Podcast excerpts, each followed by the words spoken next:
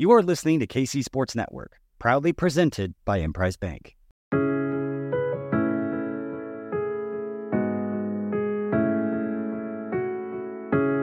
Coming up, the latest episode of Beyond the Game.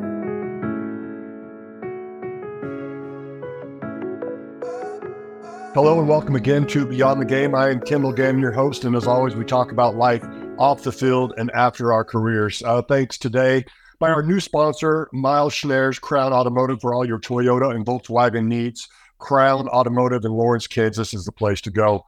Uh, my guest today, we're going back, folks. Uh, we may get reacquainted a little bit before we get to everything else, but Levon Kirkland out of Clemson University and uh, my teammate with the Pittsburgh Steelers for my four years is there. He played 11 in the league. Nine with the Steelers, one with Seattle, and your last one with Philadelphia, I believe, right? Little Right. Levon? Dude, how are you doing? It's good to see you. Man, it is great seeing you. Uh, you know, when I think about you, I think about the trips, the plane trips that we always took. You and Mark Royals. Yep. Let's see, me and Dermontti Dawson sitting in the seat right in front of you guys. And I think we, I think we laughed the whole way there, and then all the way back. It was amazing. Yeah. It was a lot of fun. It, it really was, and it was always so much fun because the other one, you know, you were a second round pick. Um, Yeah. Big Big Big Surf was a first round pick, and Mm-hmm. he had his he had his Prince purple long uh, silk sleeve on. So we of course called him Barney, and he he chuckled a little bit. But we had some good times back then for sure. Uh, no question about it. And nobody was immune to our teasing. I mean, Yeah. we would, yeah. So it, it didn't matter who you were. We would just uh, pick a guy out and we would just kind of tease him the whole time. Or we'd tease each other. It was a lot Right. of fun. It really was. Yeah, it really is, and and um, uh, as I always say, you, you can't have thin skin and, and play in the NFL because. And the minute you do is when people just go after it. They uh, it's like you sniff out that that weak link a little bit.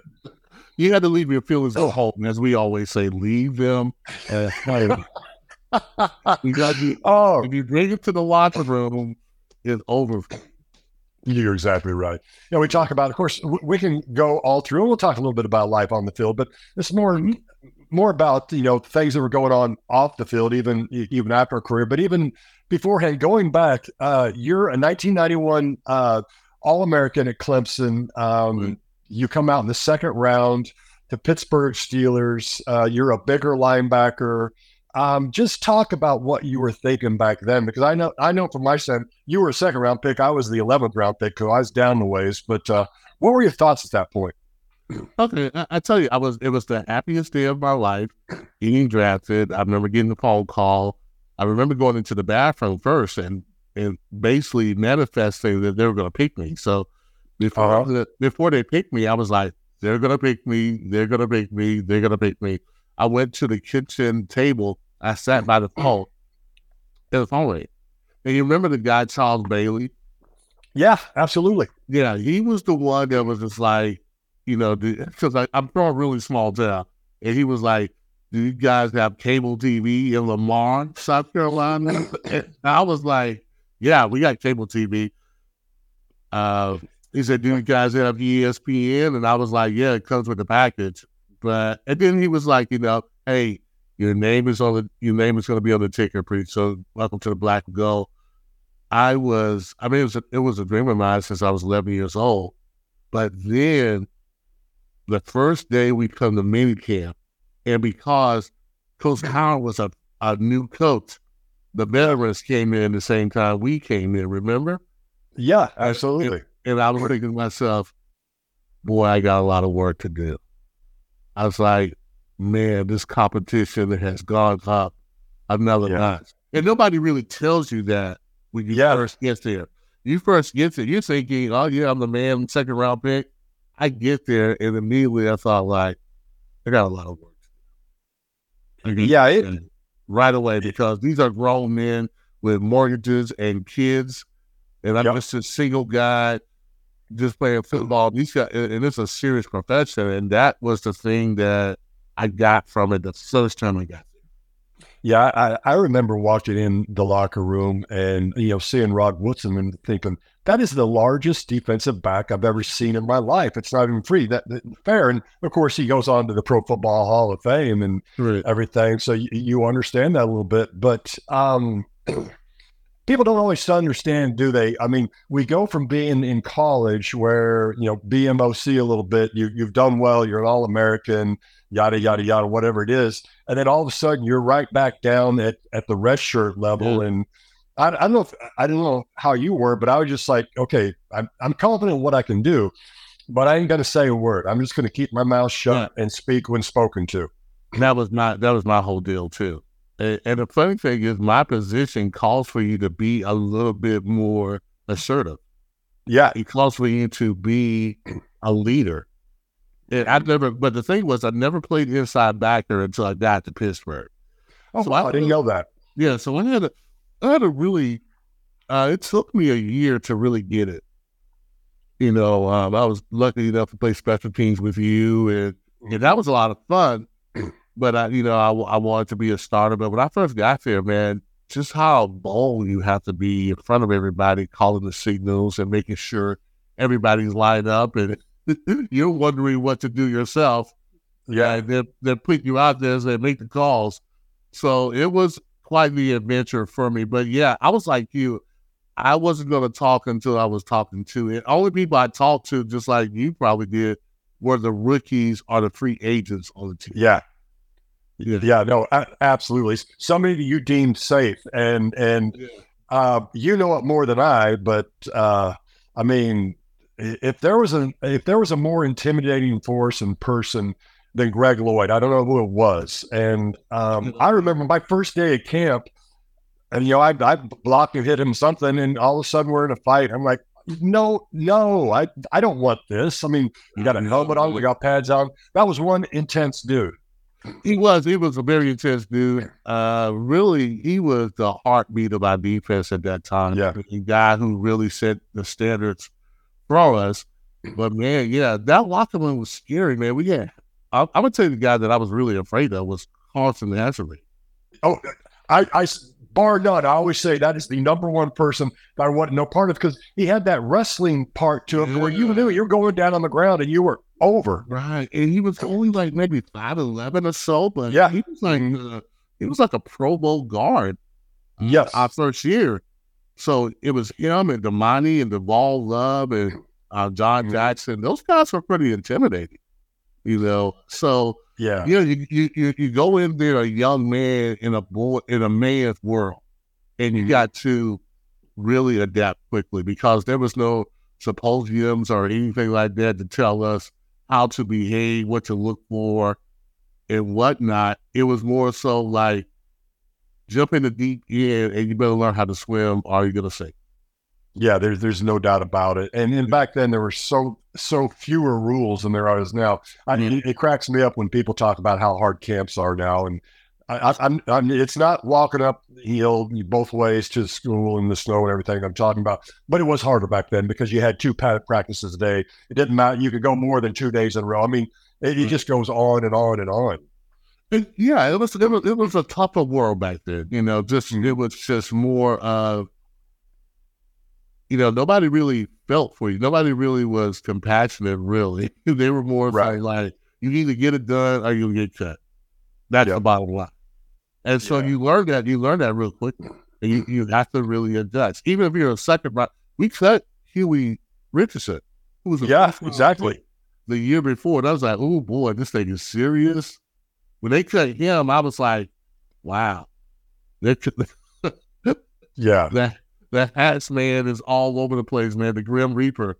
So Yeah. just learn, you, you learn you learn real quickly that you gotta you gotta stand up and you gotta you gotta really you really I'd say those first three years, man, you gotta show your work. If you don't show your words, you're gonna you're gonna bounce around the league. Yeah, no, no doubt about it. You mentioned the fact that Bill Cowher, of course, he goes into the Pro Football Hall of Fame a few years back.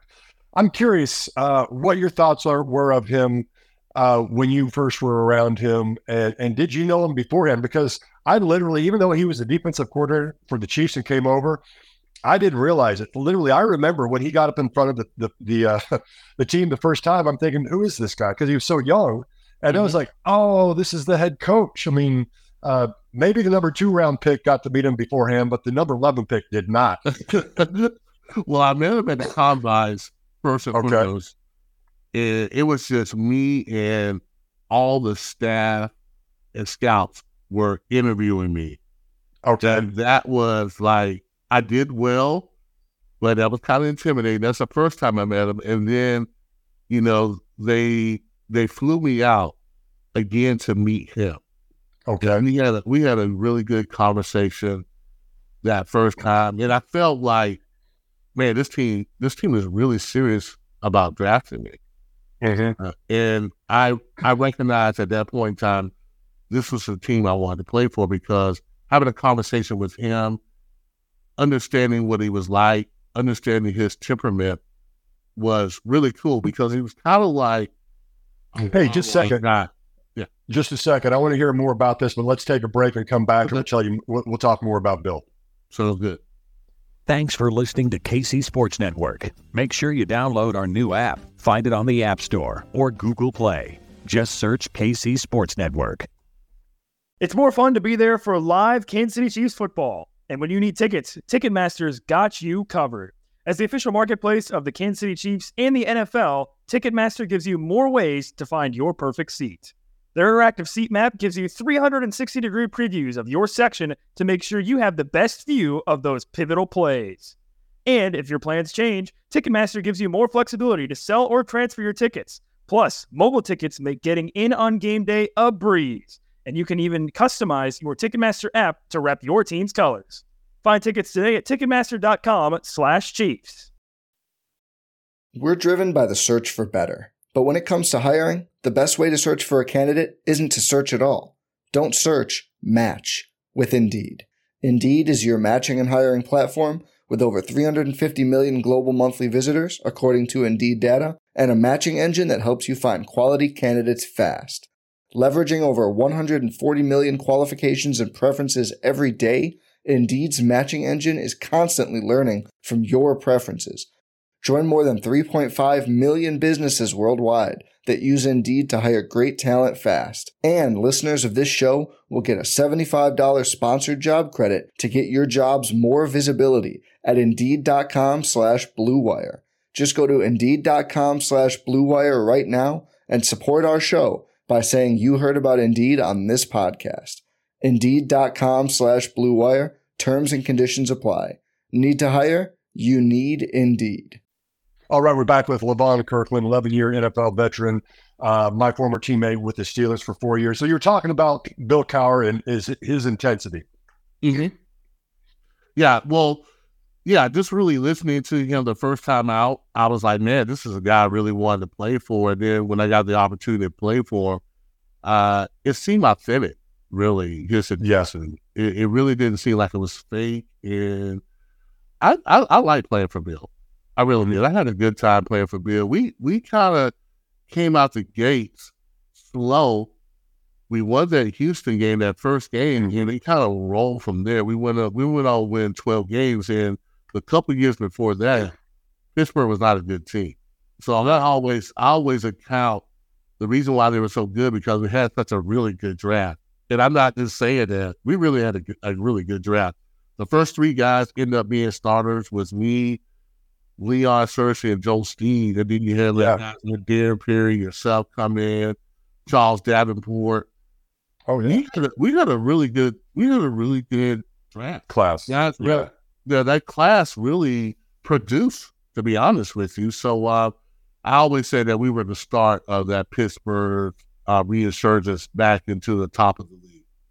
Yeah, no doubt. Um, how about your time in Pittsburgh? I mean, obviously, we're, we're we know what went on on the field, and, and uh, you know, playing in Three Rivers was a special place. But Pittsburgh, in general, I I describe it as just this really close knit blue collar town where I mean, you know, a lot of people hadn't gone to college at the time, so they they I thought it was charming how uh, high school homecomings were very big, and and of mm-hmm. course, Western Pennsylvania football is so huge as well.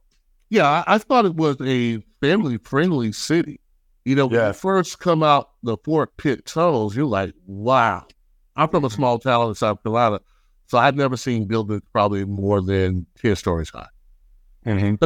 And so to go to Pittsburgh, you're like, man, this is a huge city. But then you realize that it's kind of more of a family oriented kind of city, and the people are super friendly and they understand football and they love the, I mean, love love the Steelers. So I thought it was a great place to be. I really enjoyed it. It wasn't a, it wasn't really hard to navigate as I Right. originally thought it would be. And like I said, people were friendly.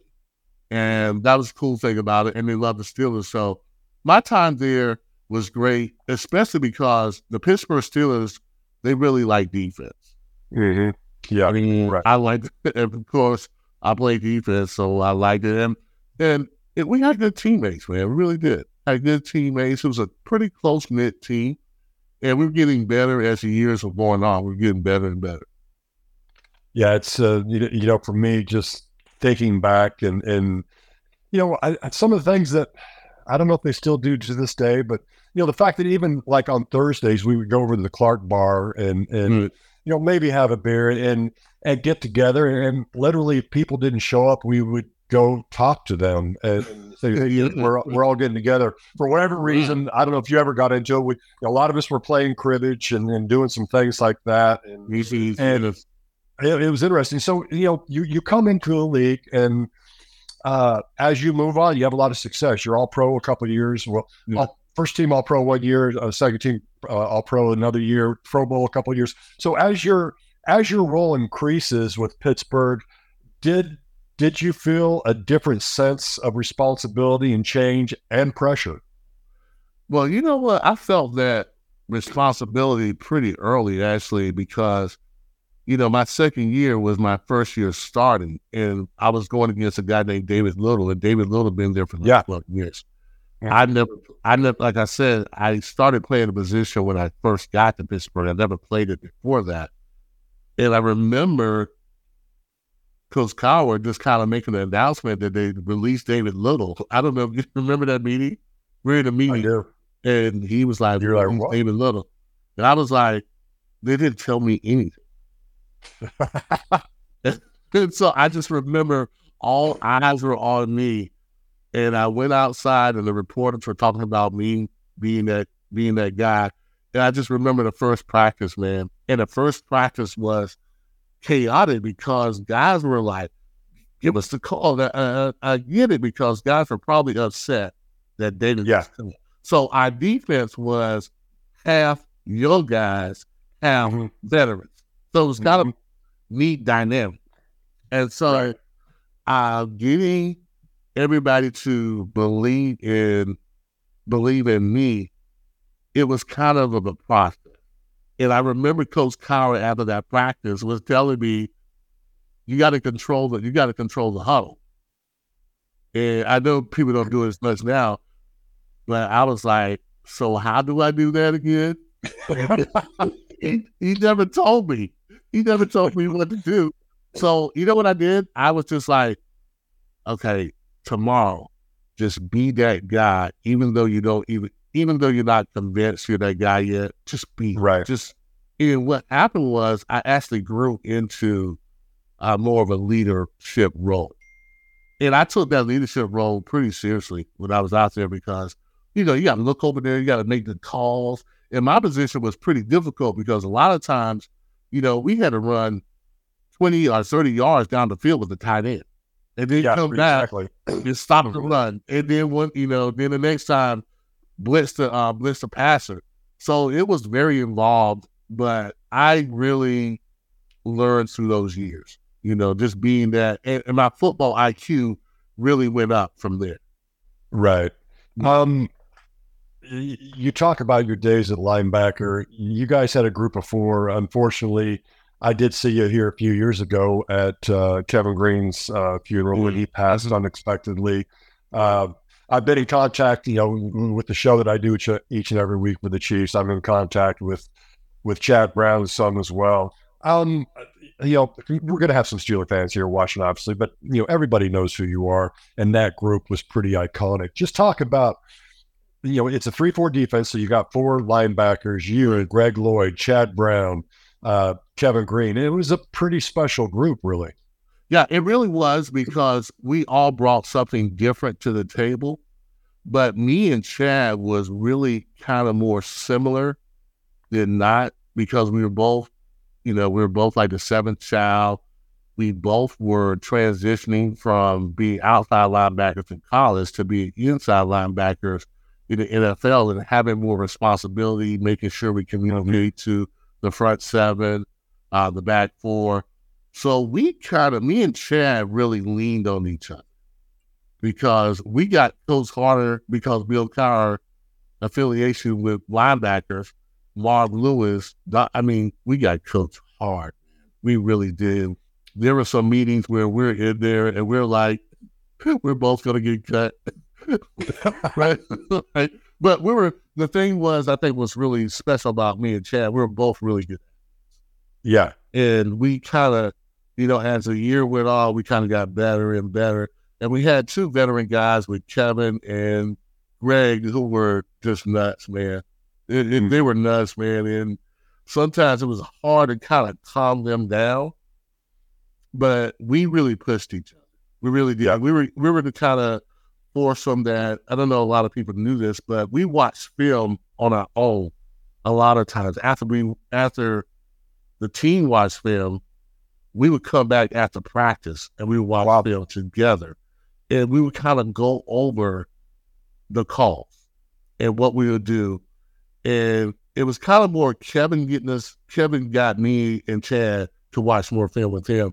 And then right. Greg kind of joined us. Mm-hmm. And it really worked out because, man, like the next year or so, we really connected as a foursome. And we kind of knew exactly what everybody was doing. And it was it was really special to play with three other guys who were that good and what they did was really push you to be the best you could be. And then, you know, being a, a linebacker at Pittsburgh is kind of a, a, tradition that they have really yeah. good linebackers. So I'm going to be one of those really good linebackers. I was really fortunate to play with some great guys and be able to uh, do very well. But I think a lot of times you got to look at the atmosphere and the environment. And we just had a good atmosphere and a good environment. And I think that's the reason why we were very successful. You mentioned Marv Lewis, longtime coach for the Cincinnati Bengals. Uh, I got close with him because I was always running scout team uh, as a mm-hmm. center, so I was always going against you guys. And then I was, and he was always messing with me because he was leading, you know, he was out there leading the scout team to a degree, and and, and whatever. Just talk about him because I, I really enjoyed him. I think uh, you, you, did the same, but this was a guy that you, you could understand why he was a head coach for so long. Yeah, Marvin was really detailed. Mm-hmm. I mean, like we had to like I I used to false step a lot. And what that mean was I used to have a little hitch in my step. Even though mm-hmm. I was fast enough and quick enough to recover for the most part, it, he used to get on me all the time, like, Kirk, false step, false step. It, it used to drive me crazy. And then I was like, okay, maybe you need to work on that. And I right. started kind of working on it myself, just kind of visualizing the that first step. Right. And so he was very detail oriented. I like Marvin. I mean, uh, that's a tough situation. Go in there. You got guys like Kevin and Greg that are veteran yeah. guys, and this is like your first or second year coaching pro. And like I said, players back then, if they did not respect you, they wouldn't really deal with you. Mm-hmm. You know, like if if they feel like you were a bad coach or a bad player, they had nothing to do with it. They just didn't. They they, they didn't give you the time of day.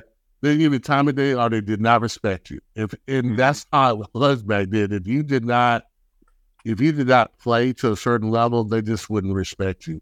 So I have to say, Marv did a good job of getting respect of that level because there was, yeah. you know, Kevin and Greg were, you know, already established guys before he got there. So yeah, it was. Um, he he did a good job of coaching me and Chad, though. really, yeah. Did. And uh, he was a very smart guy, so I, I really liked Marv. Yeah, talk talk about that a little bit. You know, Chad came in after you, and Chad and I spoke recently and, and talked about the fact. I mean, his his rookie year, he struggled. I mean, he struggled hard. Um, yeah. Did, we did, both. You, well, but You, you I- caught on a little bit quicker. I, I thought a little quicker than he did. Yeah. Uh, Did, did you mentor him some? Did you? I mean, you guys were the younger guys. I mean, because he he said it was rough on him. yeah, I think we were. I don't think I mentored him. I just tried to encourage him Gotcha. a lot. You know, just try to be like, "Let's go, man. We good. We're gonna be great. We're gonna be good players." And I and I would Yeah. I would tell Chad, man, wait, we're gonna be really good players as well. But that position is so cerebral in a lot of ways. It's almost Mhm. like you almost have to be patient, then be aggressive. You have to kind of take a deep breath, see everything, get your alignment, get the assignment, and then it's like in yoga, you just our meditation, you just take a deep breath, and now you got to play. And so sometimes as an outside backer, you can be a little bit more aggressive because Right. it's either coming to your side or not coming to your side. Or whether by linebacker, you know, there's traps, guys are pulling, there's play action pass.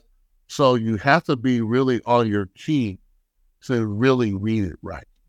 And if you don't, you're gonna be out of position. So I think that's the issue Chad was having.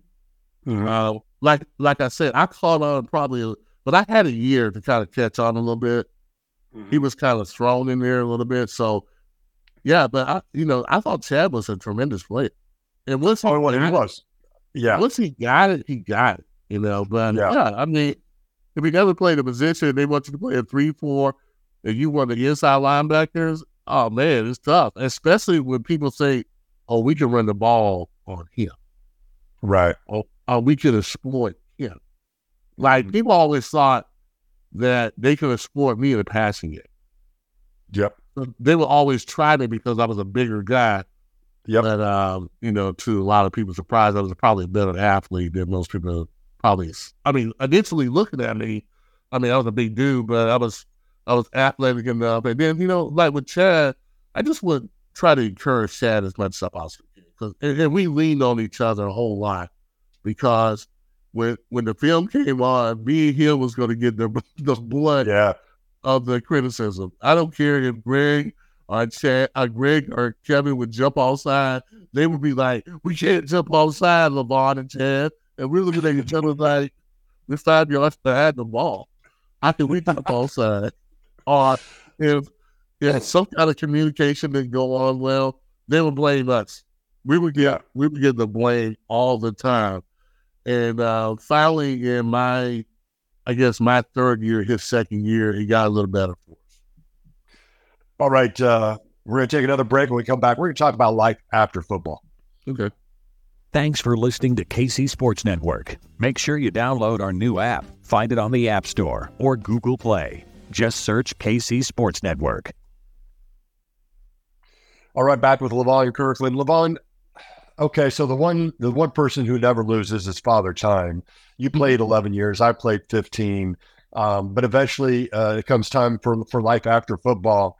Uh, for yourself, and, and really, it's interesting. I think people don't understand sometimes.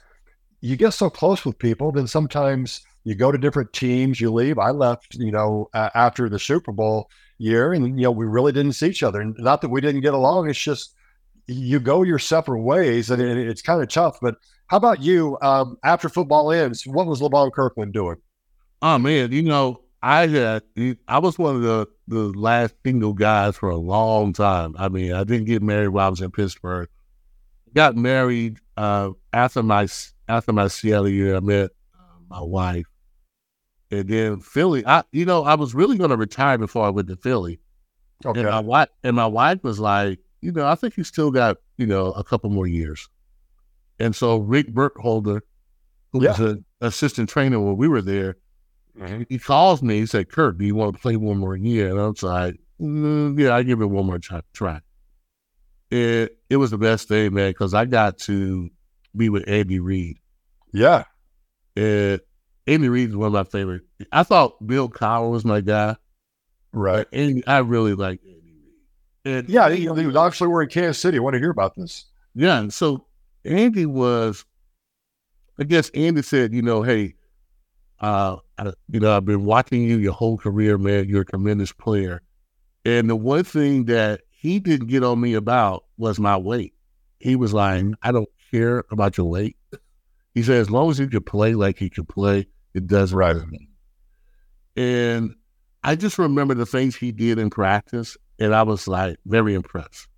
Um, he was a guy that people think he's like finesse for whatever reason, but if you ever went to his training camps, Mhm. they're not finesse at all. This Right. training, those first three days of his training camp are as tough as any training camp I've ever been. And I mean, I remember the first time we, he was like, "We're tackling to the ground." we never did that in Pittsburgh, so I'm thinking Yeah. like, I was like, "Excuse me," I was like, "Huh?" He's like, "Oh yeah, we tackled him to the ground," and we had to tackle to the ground. wow. And but it was a great experience because he was a guy that I really felt had um, a coaching DNA that was above a lot of other guys. He understood how to take care of players. He knew how to push them. He knew how to be very patient. I never really hear him raise his voice that Right. And I really enjoyed playing with Andy. I mean, I really enjoyed playing under Andy.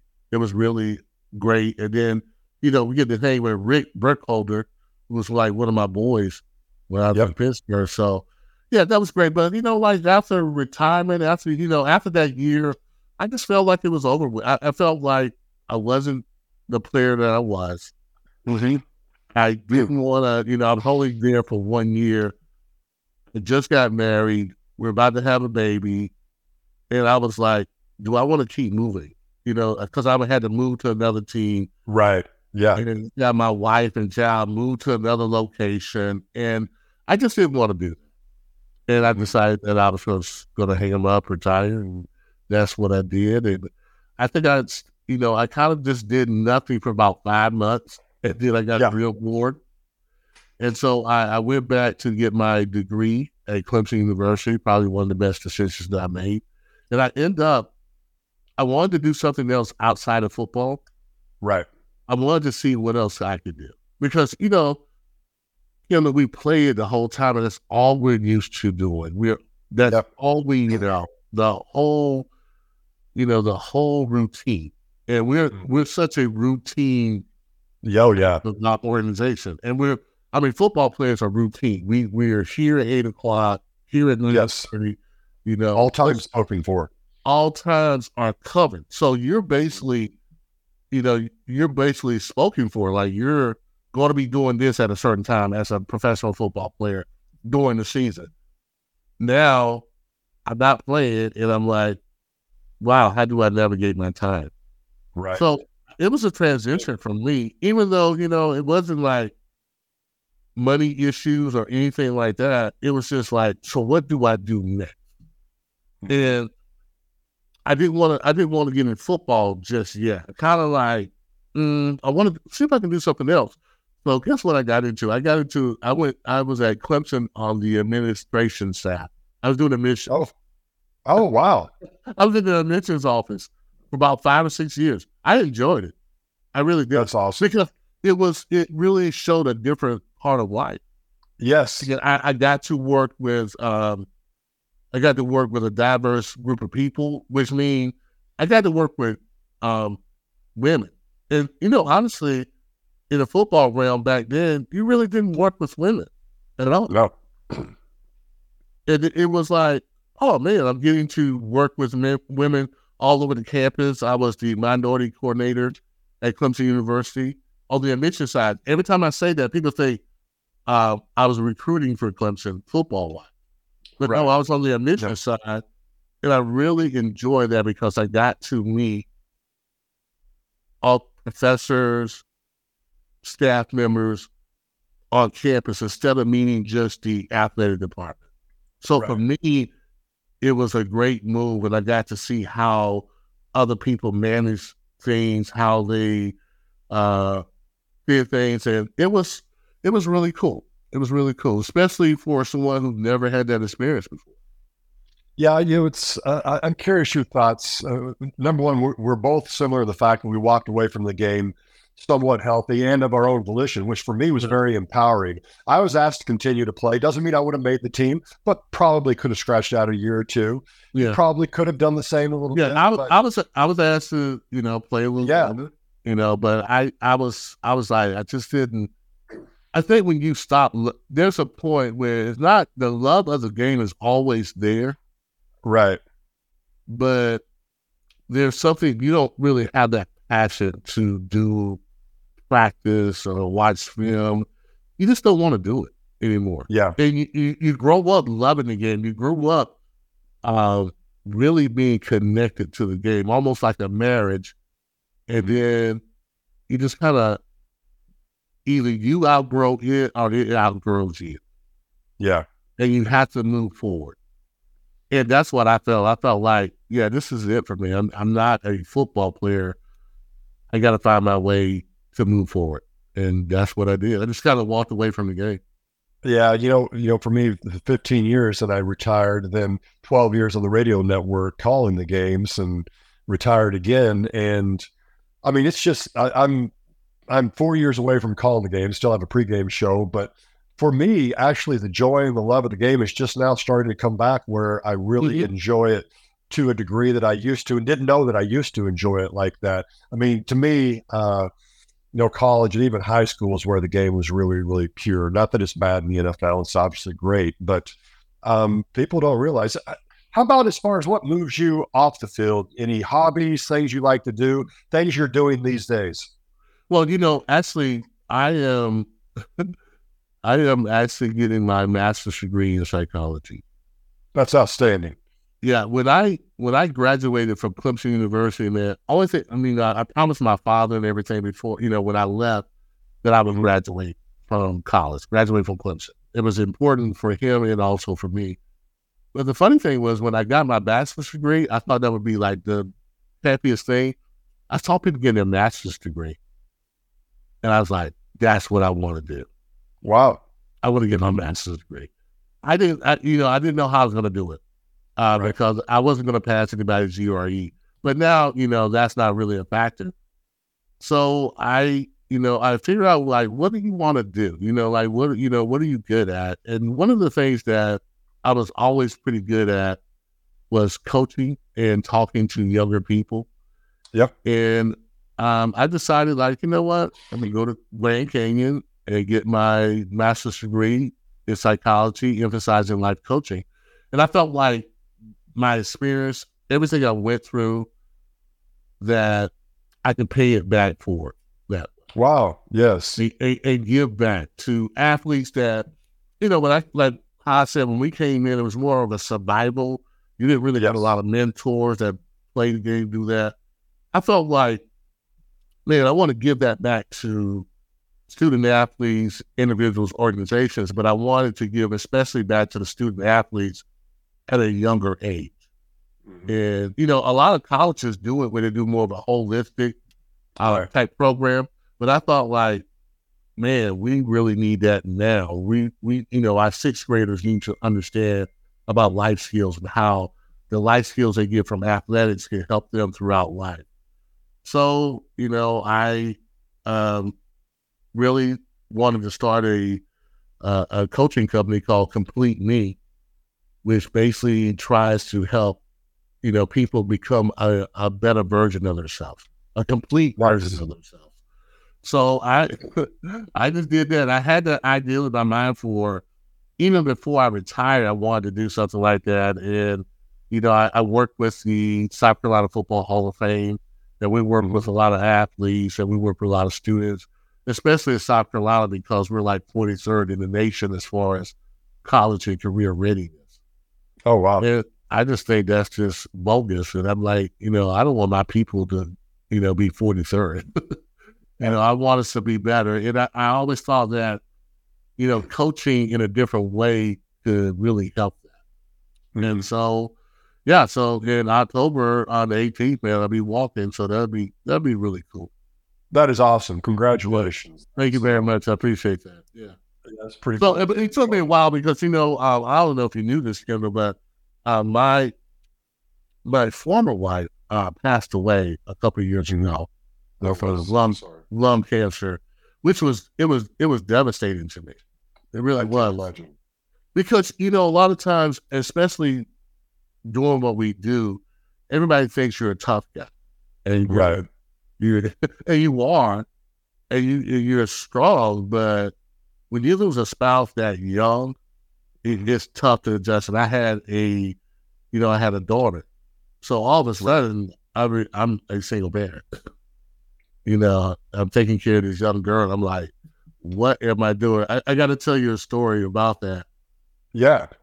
Uh, my, my former wife used to take her to school, right? So now Oh, I'm coaching at FAMU, FAMU with Earl Holmes. okay. So now I got to take her to school, right? So I, oh my God, Kilgo, I was the, for about the first two weeks, I was the worst. I mean, uh, it was like a madhouse, man. So, you know, I'm trying to get her ready. I'm trying to get me ready. And, you know, I, you know, we didn't have time for breakfast because the school was like 30 minutes away. And like, come on, Kennedy, we got to go. How old was she at the time? She was 11 years old. Oh my goodness. But the cool thing about Kennedy was she was so okay. Like when when my former wife died, she was so good as far as understanding the whole concept. And she was the more so like, you know, I'm you know, I'm happy for mom. She's, you know, having no more pain. So for most of most of Kennedy's during that time, she got diagnosed when Kennedy was five years old. Oh, okay. And so Kennedy, I think her and Kennedy really talked, a Talk lot about and acted- Yeah. And so when she died, you know, the next day my daughter wanted to go to go to school. Right. And I'm like, and I'm thinking, Kendall, she didn't get it. I, I just I told her that mom passed, she didn't get it. So she goes to school. I was like, okay, if you want to go to school, you can, right? Most kids don't usually, but she did. And so I I thought that she didn't get it. And so I picked her up from school. I said, Kennedy, you know what happened to mom, right? She said, Oh, Dad, I know. You know, I you know, I'm really happy for mom. You know, uh, she's in a better place, and you know, God's gonna take care of her. Wow. And so that whole time, man, the girl, she didn't cry or anything. Like during that whole time, we get to the funeral, and I'm up there and I'm crying, mm-hmm. and I look back and my sister's sitting with us, and she's crying. And I'm like, you know, I'm going to it. I'm like, Kennedy, we're gonna be okay. Don't worry about it. She Yeah. said, Well, I'm not crying because of mommy. I'm crying because you were crying. Oh, wow. Yeah. And- I, right now, I'm not crying. You are. I mean, Yeah. goodness. And then she was like, uh, so as the funeral was going on, we had this kind of a flashy minister. And Right. she's like, she's like, Daddy, why does the minister look like a big Willy Walker? Because he, he had the bow tie and everything. It killed him. It took everything about being not to crack up laughing. Well, that's a chip off the old block right there. Uh, That is a trip she got that. She got that, that sense of humor from you because I, I'm gonna. I'm gonna tell you, you weren't afraid to get on people at, at all times. You, you know what though? But I was always trying to make it more funny. Right. Like I wasn't trying to ever hurt anybody's feelings. Oh yeah, no, no, no. It was in good nature, but it, you, if, if you think I don't remember you talking to Willie Williams, who was a very diminutive quarterback, and asked him if he got his clothes at Gap Gap for kids. I mean, I, asked him about Santa Claus. Are you happy about you know? You get everything you want for Christmas. I, I was it was terrible, man. I there was another guy named Bernard Dafney that I would get on Yes. about Bar- him being Barney. It was like, how can you do your television show and come to practice? and I would say, like, man, I know, I Oh, say, I know the kids are going crazy about you, you know, wanting your autograph. And I, I, I always say, man, hey, hey, Daph, man, can you get us, get my, my nieces some tickets for the ice cream? I remember Solomon Wilcots had that that brown suit on, and you're like Bobby Brown. How you doing, man? And you just it's things like this, folks. I'm gonna tell you right now. Uh, some of the things that went on were so much fun, and and uh, certainly wish people could have been. You know, as we wind this up, because I don't want to take too long, because we could talk all day. It's been longer. This has been beautiful. I want to connect, keep connecting, but um, you talked about that um, and, losing your former wife and passing away. Um, I got divorced six years ago, and and from that, uh, I, I, realized I had some issues going on. Um, a lot of stuff on my own. Started going to counseling. Still continue to go to counseling. I talk about this openly because I think people need to hear. Uh, okay. and understand that the people that play in the NFL, everybody has something going on. Going on. I'm just curious yourself. Uh, d- did you reach out that way? Did you have somebody else to talk with? How did you deal with it? Yeah, I had to go to I had to go to grief counseling really. Yeah, because I had as much negative thoughts than positive thoughts as right. as after she left. I just didn't know how I was going to get, get it done. I can't imagine. Yeah, I, I just, I just, I mean, like, how am I going to take care of this young girl? I, I just over, I was overthinking it a little yeah. too much. And I had to really sit down and really talk to someone about this situation. And I realized that it was okay for me to grieve the way I was grieving. Right. Uh, it was okay not to be the strong guy because everybody expects yeah. me to be the strong guy. And so it took me, it really took me a while to kind of rebound from uh, that grief that I was having. And I would tell anybody, even if you're not going through a whole lot, to make sure that you're you're talking. And back mm-hmm. then, you know, we were so conditioned to not talk about our feelings. Right, just squeeze it in. You, just squeeze, no matter if you were having, yeah, you having the worst day ever, but when you got to practice, you had to perform. Look, you know, like people didn't want to hear about your tough day you know. So I, I think it was uh, this thing that you know about men, about us being strong, about us standing alone, and you know we kind of bought into that, and right. I, I especially did myself, and I had to realize that you know you need people um, by you. You need to talk to someone. You need to let it out, and I think that's one of the reasons why guys I'm getting into what I'm getting into because yeah, you, you understand you've been there. You you've been there through experience, and you don't want anybody else to go through that if they don't have right. it. So yeah, I understand. I mean, I understand that when you lose someone and it's just tough, and you got kids, and you know you're thinking that you're supposed to be this perfect person, and you realize right. that you're not a perfect person. And I think once you understand that you're healing, you know things get a little bit better for you. Yeah, no doubt. You normally, my last question is, you know, what is you know the, the, highest of highs that you felt during your life and the lowest of lows? I got to, I've got to uh, assume that we just talked about the lowest of lows to a degree. But uh, when you look back, what's something you remember either during your career or afterwards that just uh, is beyond great? Oh man, uh, I just remember. I mean, when we won to go to the Super Bowl, yes, that was pretty cool because the year before we lost to San Diego. Right. I was I don't know about you. I was devastated. I was devastated, man. That was I was crying, I remember. I, just remember just going home and just being so defeated after we had such a great season that. Probably our better team. And yep. then the year after that we go into the Super Bowl. It was just it really it was just it was just a lesson learned. We actually had to learn that lesson how okay now this time around, right? We got we got to make it happen. We can't. And I think the year before we just thought that oh we're the better team, we're gonna win, we're gonna you know yeah. at home. You know you just think those things as a young person. So that was one of my you know highlights. I mean my daughter being born, uh, my son being born, those those were highlights as well.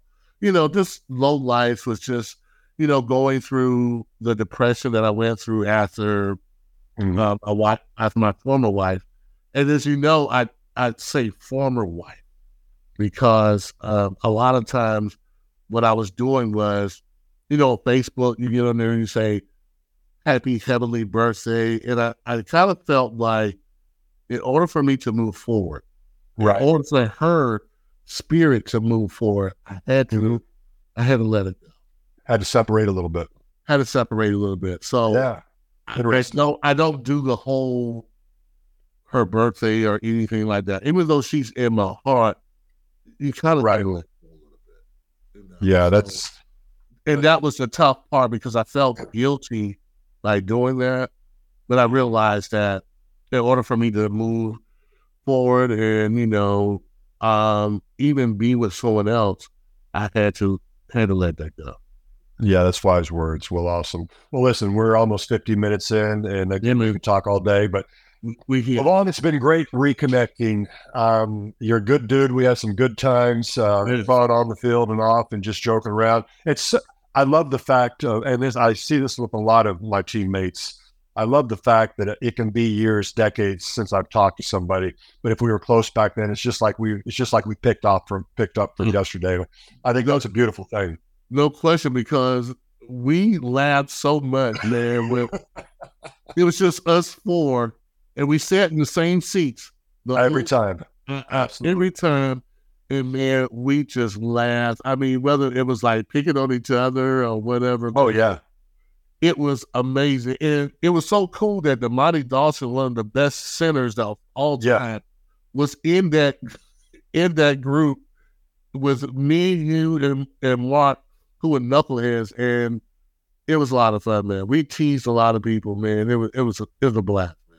Yeah, yeah. No, nobody was immune from it, no doubt about it. No, All right, well, I'm Kendall. Nobody. I'm Kendall Gammon. He is Levon Kirkland, 11 year NFL veteran, and you, we have been taking you beyond the game.